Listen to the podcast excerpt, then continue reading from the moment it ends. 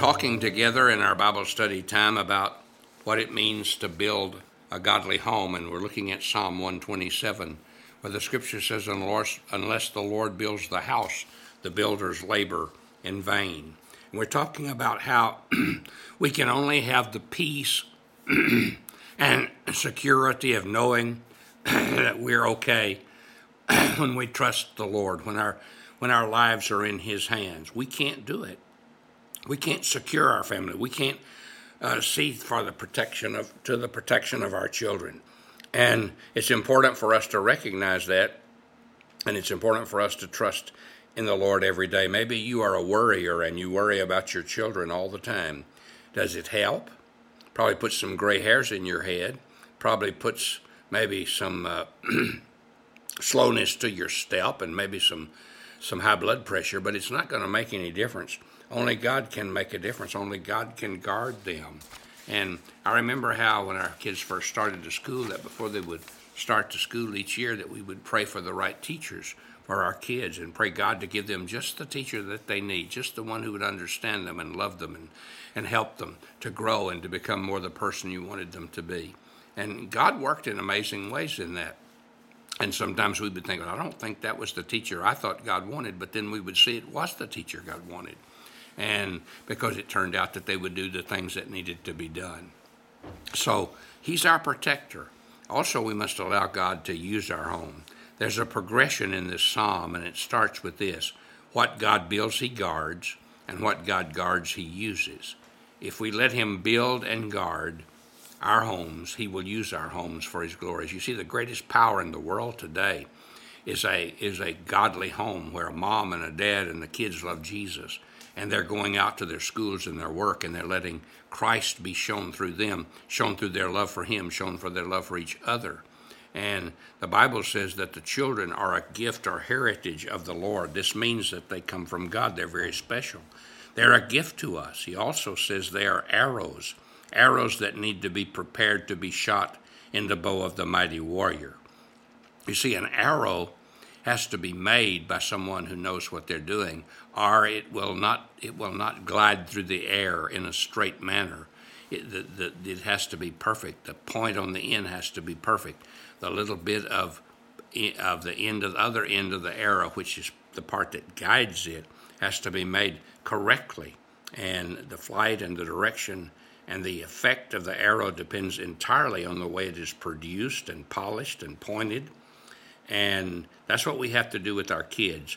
They're like arrows, the scripture says. Thomas Paine said, I was an atheist before I was five years old.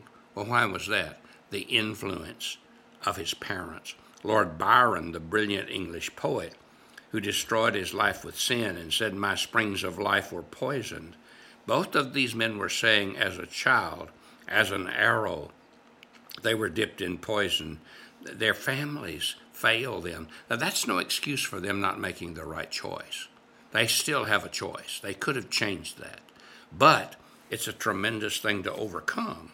And that's why it's so important as parents that we lead our children in the direction that God wants them to go and that we accept them and love them as they are and not, don't put them on a performance based kind of thing where they, if they don't measure up to our perfect standard, then they know they're not very accepted. And we've got to pray for our kids. Oh, how important it is to pray for them and to seek them every day, break them every day before the Lord in prayer. We can pray for their for their mates long before they're old enough to get married, praying for their mates from the time they're little kids, praying for their vocational direction that God will call them and lead them into whatever He wants them to do long before they're ready to do that. And so it's important that we recognize that. Also, it's important to know that there are real problems out there that we have to lead our kids to understand drugs, the power of drugs and alcohol to destroy them, and also immorality is a big threat to all the kids today because there's just not many standards anymore and not many people who live by standards. And we have to show them that it's not because we don't, it's not because we have a bunch of nots in our life. I, I'm not going to do that, or not because we have a bunch of don'ts in our lives. I don't do that, but because we love Christ and we want our bodies to be the temple of His Holy Spirit. that we steer clear of those things. God wants our home to be a school of learning for our children where they are taught and where they are given godly example. You see, the greatest thing that can teach somebody is to see it practiced. Somebody said, I'd rather see a sermon than hear one any day. The greatest thing that you can do for your child as a dad and a mom is to live out before them your faith, to show them that you're trusting God, to show them that you're praying about your problems, to show them that you are committed to Christ and that you're faithful to church and you're faithful in giving. The Bible says in Psalm in Proverbs 12:7, "The house of the righteous shall stand." That is the result of a godly home where godly parents are living out their faith and showing that example. One of the things that impressed me when I was growing up as a kid, my dad owned a barber shop in a little town in Arkansas, and the biggest day of the year was on Saturday when all the people from who lived on the farms out in the country around that little town would come to town to get their supplies.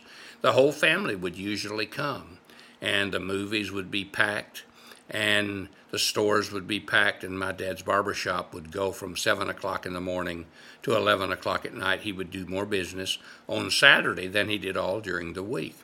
And so he would come home dog tired on Saturday night. I mean, he'd get home about midnight after he got everything finished up, and he would be having st- stood on his feet all day.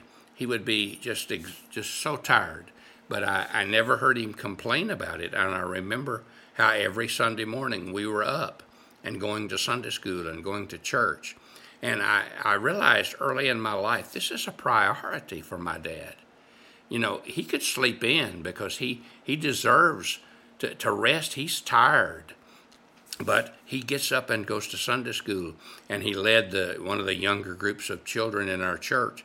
And my mom taught Sunday school, and they were very active. And it impressed me to know, you know, this is really important to them. I better take this seriously. I better look at this from a, a viewpoint I, I maybe never have before. And so that's what I did.